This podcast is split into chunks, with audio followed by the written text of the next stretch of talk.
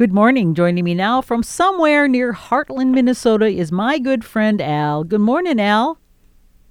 Hey, good morning. Good morning, everyone. The um, my phone today is like uh, that fish, that gigantic fish that you try to land and it's slippery and keeps wanting to get out of your hands. I, I don't know what uh, what happened. I haven't been eating pizza or anything while talking on the phone, but it's just one of those days that it's it's trying to get away from me. Did you wipe the lotion off before after you put it on to maybe help that? That sometimes helps. maybe that was it. Sprayed it with some uh, sort of germ killing thing. I don't know. Uh, folks, man, the I was in uh, oh, where all have I been? New Ulm and Le Center and Waterville and Montgomery and uh, New Prague, Albert Lea. Uh, it, the trees are just outstanding. Yeah. The leaves are so beautiful. It's uh, you have to kind of watch yourself when you're driving down the road because I want to just go wow and and pull over. And uh, I just took one of those drivers improvement classes, and they didn't cover about looking at trees while you were driving. So I, I guess that's okay. They covered uh, you know using phones and everything else, but not uh, not trees. So they are just so beautiful. We have uh, some trees that are still just that bright, awesome green, and then we have all the reds and the oranges and the yellows and browns and everything in between. So it's just an incredible time of the year. I uh, want to say thanks to the Village Club 55 in Le Center for allowing me to speak at their log cabin in the woods and uh, it's by Le Center. You get to this log cabin, and you'd think you were, I don't know, up north somewhere. Uh, it, uh, they have a nice little, uh, uh, what we would call as a kid a crick. They have this little creek running through there, but as dry as it's been this year, it's a, a dry, mm. uh, dry river. But just a beautiful place, and uh, it was one of those places that you you don't you don't want to run away and leave in a hurry. I'd like to hang around, do that Minnesota goodbye, but I needed to get on the road. Uh, Tate, there's all kinds of really great birds being seen everywhere, but boy, there's a bunch of them in Olmsted County. Brett, Tate Putman saw a black scoter there. Hmm. Uh, Kathy Carroll saw an American avocet and a long-tailed duck, which are just uh, both of those are such beautiful now, birds to see. Is a long-tailed duck a special variety, or is that actually its name, or is it a duck just with a long tail? That's uh, its name, oh. and if you have an old field guide, you might not find it in there because it was formerly known as the old squaw. Oh. And, uh, and so some people thought maybe the old squaw wasn't the best name to have for a duck. So and because it uh, referenced the sound that the duck made, so it was kind of insulting in in several ways, I guess. So they changed it to long-tailed duck, which is a, a much better name for several reasons. One is it's more descriptive of the duck, so it's a, a great thing to see. Ronald er- Erpelding, a friend from long standing, uh, saw a semi-palmated sandpiper over there and there's just so many. Oh, Kathy Carroll saw a Smith longspur in Cottonwood County. So just, I guess, uh, so many things to look at out there. Uh, Wendy Zaski. Uh, Wendy is from Montgomery, and she puts on so many plays and participates in plays in that fine city. She just does a lot of wonderful things she saw a she well she showed me a picture of it. It's called a clavate tortoise beetle. And clavate is uh, I think C L A V A T E I believe. And this tortoise beetle looks like uh, the the oh I don't the markings on the shell look like a tortoise or a turtle, but then there's shell that goes around it that indicates it's a beetle, and it's just really a neat little thing. Uh, Evie Tambernino of Le Center said I have some birds that don't like sunflower seeds. What birds don't like sunflower seeds? Yeah, we think, well, everything must like sunflower seeds. It's like lutefisk. We say everybody must like lutefisk, and then we find out, you know, there's a lot of us that just aren't that fond of lutefisk. But we could list the birds, or I could list the birds that favor sunflower seeds. I suppose cardinals would be at the top of the list. Uh, black-capped chickadees, uh, blue jays, uh, both house and purple finches, American goldfinches, uh, various kinds of grosbeaks. Uh, if you get up north ways, Canada jays would like it. Uh, nuthatches, crossbills, titmice, they all like sunflower seeds.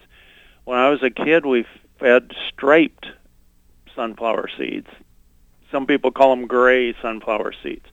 The ones we get now to feed mainly are black oil sunflower seeds. The gray or striped sunflower seeds, they're bigger, they have a thicker shell, so some folks get those when uh, house sparrows and grackles are driving them crazy, and uh, certainly house sparrows will find these harder to crack open than the little black oil ones. Well, then don't they uh, just uh, but, make a bigger mess because if they're really trying hard to crack them open, yeah. I would think it would just like they throw more, more off the platform maybe. And there, that would certainly be the case probably for a while, but I would think after a bit, you know, if we keep going to the restaurant saying we want the the special beef dinner, and every time we go there they don't have it, pretty soon we're either not going to go there or not ask for it. Ah. So these guys probably figure that out. To uh, properly address Evie's question, what birds don't eat the black oil sunflower seeds?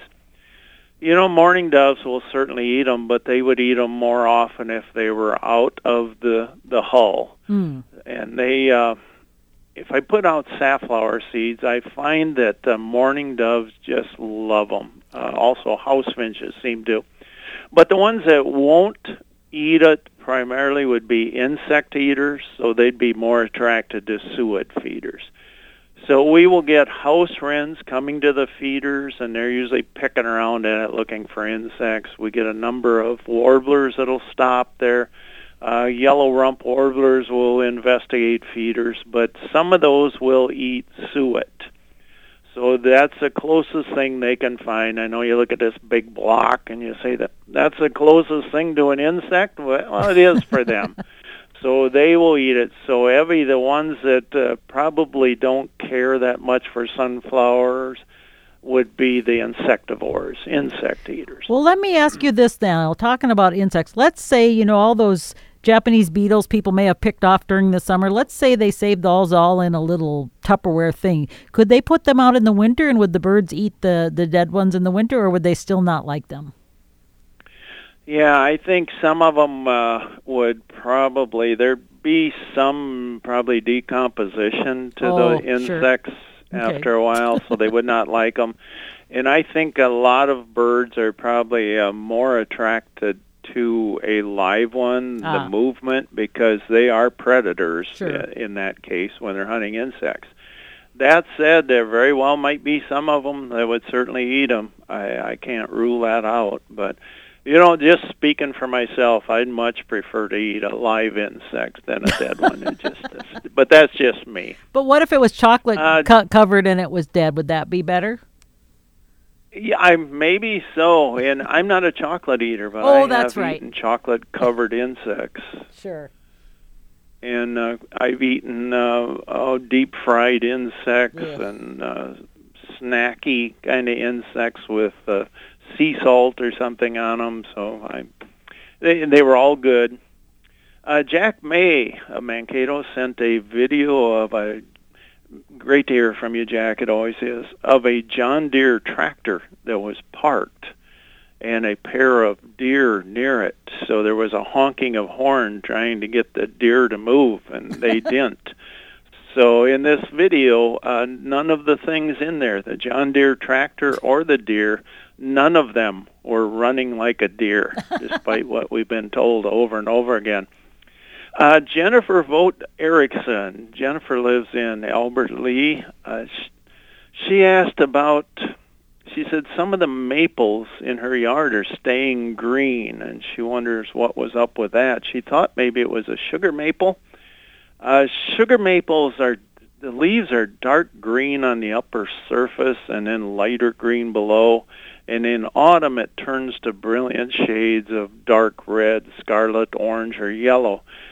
Silver maples are a pale green on the upper surface, and then they're silvery underneath, hence the name silver maple.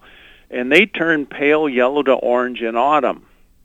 But silver and Norway maple trees don't change color as much in the fall. Norway really doesn't. Uh, they're not as colorful as I don't think anyway as a lot of other maples, and sometimes silver is not. Uh, some sugar maples are grafted onto different tree rootstock, which isn't genetically programmed to develop fall color.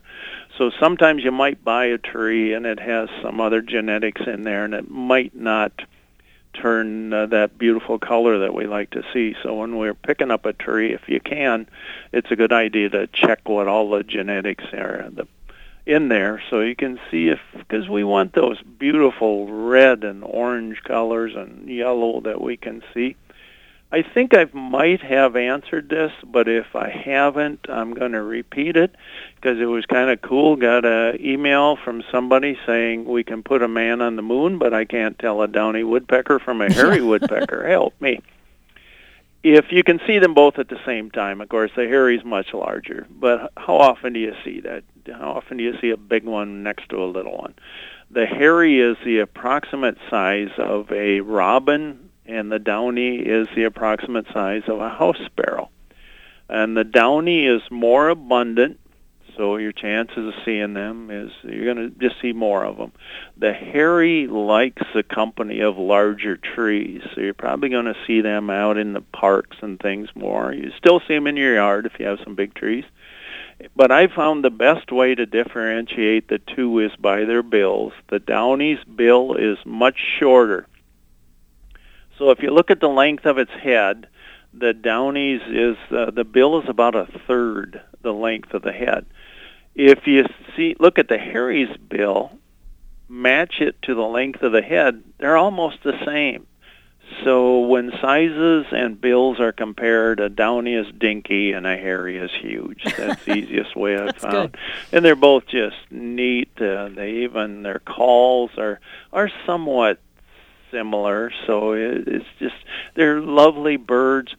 I will add that a hairy acts more like a woodpecker hammering on stuff, and the downy, while it can do that too, it's very often just kind of picking around in the bark and things, and maybe smaller trees and goldenrods getting after the galls. So it acts more like a little uh, oh, chickadee or something that we see at the feeders, where when you look at the hairy, boy, that's a woodpecker right there, and the way it acts is a woodpecker. Do they build uh, their uh, the nests in the same area, or do they have completely different housing for each of those? They would both be uh, cavity nesters. Ah, okay. But uh, again, the hairy would probably um, tend to be in a little bit bigger tree than the downy. So they, but they both have habits that are pretty similar as far as that goes, and they like uh, they like those nice walls where they can uh, have some safety and maybe quiet in there too, because some of those trees would offer pretty thick walls. So it's uh, it's uh, the perfect place for them when we had some old dead trees and stuff where they can hammer in there and just find a great place uh, to raise their young. And I think a hairy boy, I oh some years ago I was digging around putting up a wood duck box and I found a hairy woodpecker nest, and it was a probably a foot in. So it was uh, they were in quite a ways, and they are up higher in a tree too than I would normally find a downy woodpecker. So they have they have slight differences and yet a lot of similarities. A listener, the same listener, said, uh, "My grandfather talked about lake vultures. Was he talking about turkey vultures?" Probably not. You know how grandpas are. They just uh, they tell you stuff, and then if you ask them what it is and they don't know, they just change the subject. Cause I know because I'm a grandpa. That's how we were, and then we just pretend we didn't hear them asking that question. Uh, the lake vulture, it's a name I've heard people call bullheads or catfish because Oh. they are generalists and they will eat whatever fits into their mouths. They just are out there eating everything. So it's um, it, it's kind of a neat. I don't hear it very often, but when I was a kid, I heard that uh, quite often, and it was kind of funny because we didn't have near as many vultures then as we do now. So you'd think you'd be hearing it more often, but I think we have. Uh, I don't know. As a kid, we went fishing for bullheads and ate bullheads, and but maybe there's uh, more respect for the bullheads and catfish than there was then. uh, when I was a kid, they called them Iowa bass because the Iowans would come up and and fish for them. They said at Clear Lake and Waseca and places. So. So it's uh, you know uh, Waterville. I think still has bullhead days to celebrate the the mighty bullheads. So they are um, they serve their purpose. Uh, a listener said, "Why do bats hang upside down?"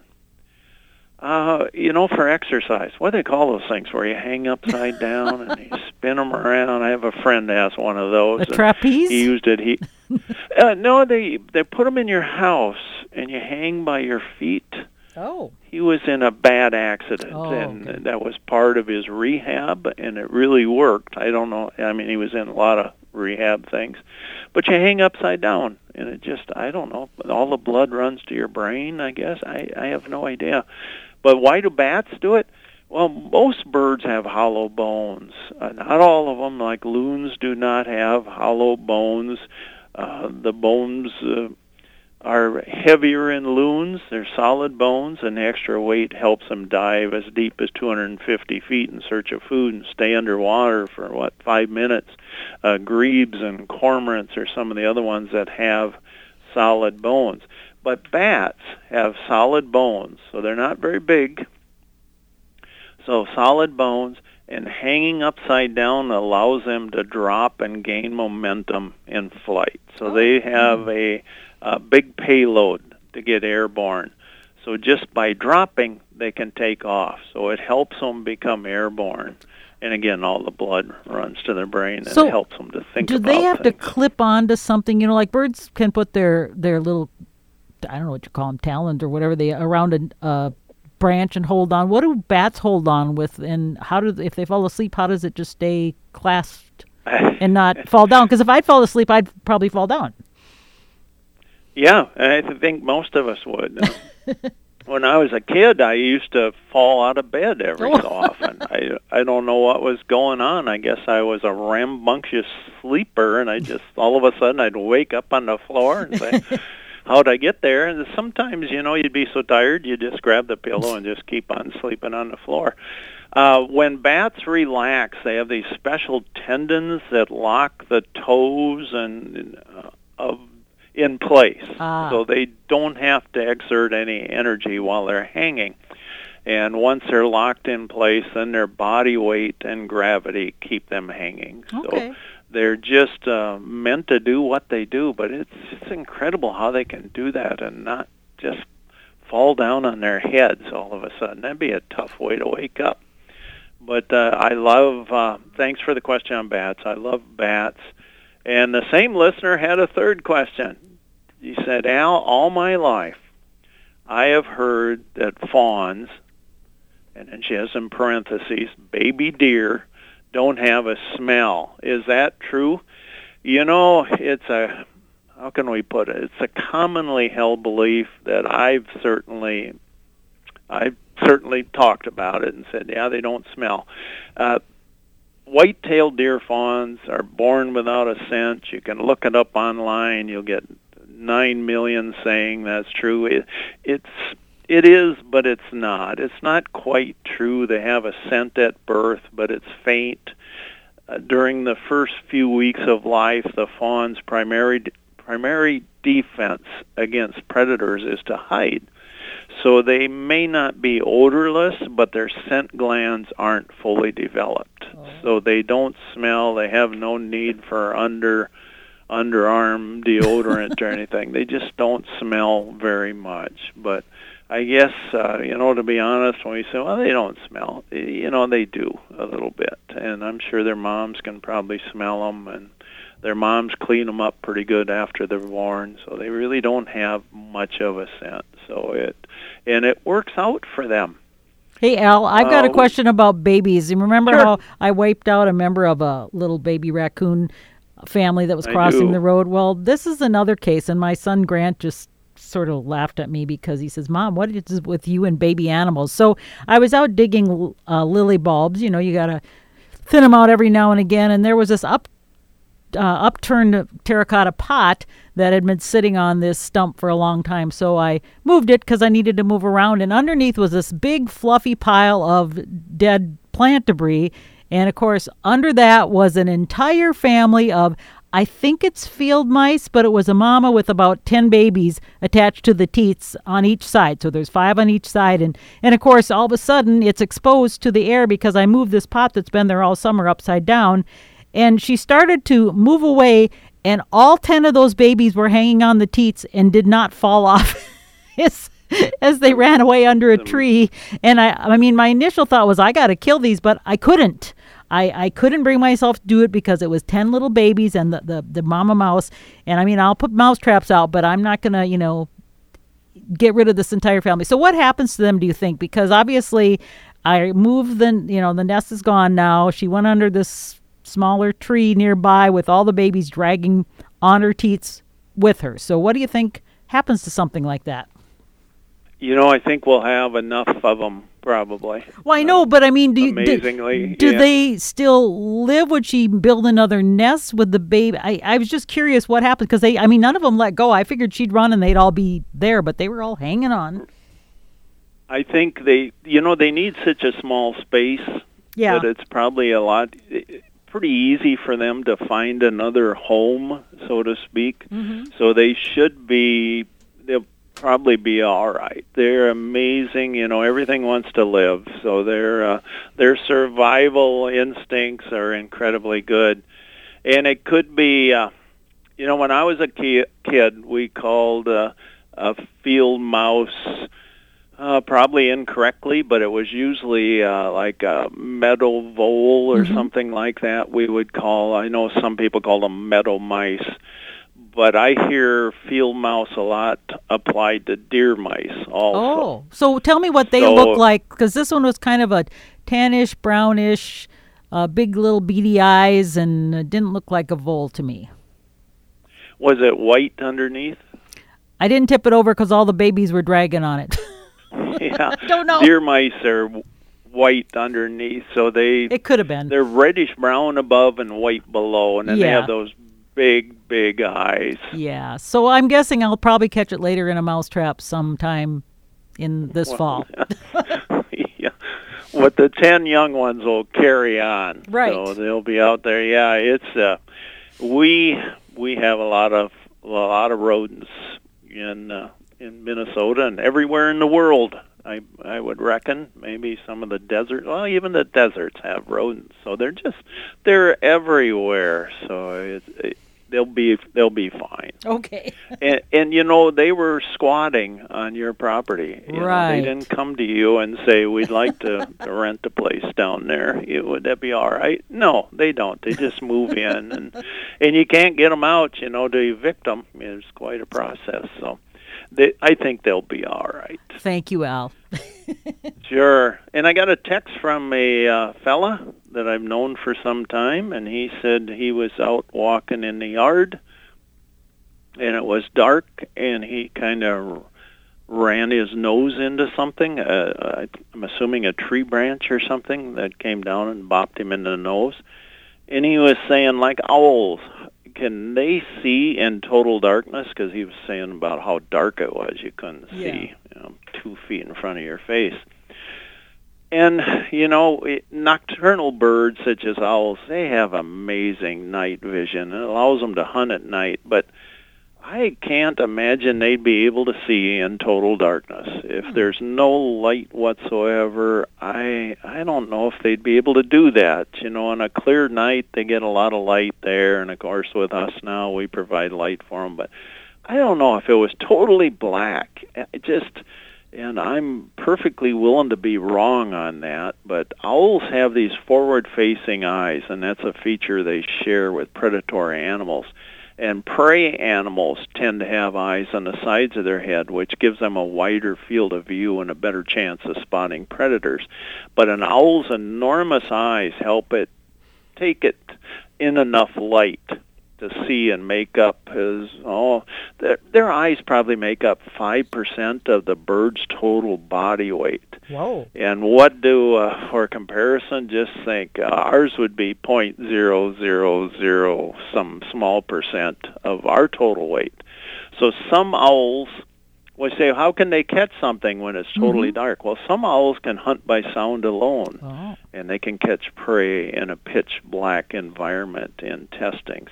But I, I don't know if they can actually really see stuff. What So I'm about cats then? Because cats seem to be able to hunt in the dark. Is it? Do they do by sound too, or can they see when it's really dark? I think they probably can do some by sound, you Oh. know, because they. Well, you have cats. You know how their head will pop up sometime from a nap. Their and ears will perk up, Off yeah. Into, yeah, they stare off in space or look at the wall, Yep. and you say, "What is it? What is it?" Like we're we're talking to Lassie or somebody, and they're just looking at this wall, and you go over there looking at everything and looking outside, and you turn around, the cat's back to sleep. So, but they're seeing into another uh, dimension. I think is what it is. Uh, Superman had the bizarro version of Superman where everything was kind of reversed. I think that's the way cats they look in another dimension where cats are in charge of everything and humans are kept as pets. That that's what I I, like believe, but I I don't have any proof about that. So it is uh, great to talk to you all. I hope you're all having the best of days, and I hope uh, I hope fall just uh, treats you kindly. Uh, we'll maybe have. When I was a kid, we used to get jackalopes. Uh, I've never seen one, but I tell everybody we used to get jackalopes, and I could tell they'd been there because we have dust devils in some of the Mm. fields. Those little spinning mini Yeah. tornadoes, and I told uh, everybody I knew that they were caused by jackalopes, which is um, a mythical animal. Sure. It's a jackrabbit with antelope horns. So I just uh, I don't think anybody believed me, but I still think that's what causes those. I um, want to thank you all for sitting on the front porch with us. Uh, Lori Ryerson of Glenville owns one of the blackboards that once graced the wall of Hartland Grade School, where uh, I was fortunate enough to have attended for six years. And Lori told me she has it in her house, and they use it as kind of the message board. Uh, instead of putting everything on the refrigerator, they have this blackboard. It's actually a green board, but they write on there, you know, don't forget to pick up the potatoes or something like that. It's just a message board for the family. And so she says, I love that blackboard. And she told me that if she squints slightly, she can see faded sentences stacked one above another and written in a childish scrawl that reads, I, Al Batt, will not talk in class. so it's really nice to be remembered, and, uh, and I thought I was quiet all during those years, but apparently not. Hey, thanks again for listening. Do something wild today. Get out there and look at a bird. And please remember Hartland is well worth driving past. Thanks, Karen, for your wonderful company. Oh, Al, thanks to you too. We'll talk to you next week. Thanks a lot. Bye bye. Bye bye.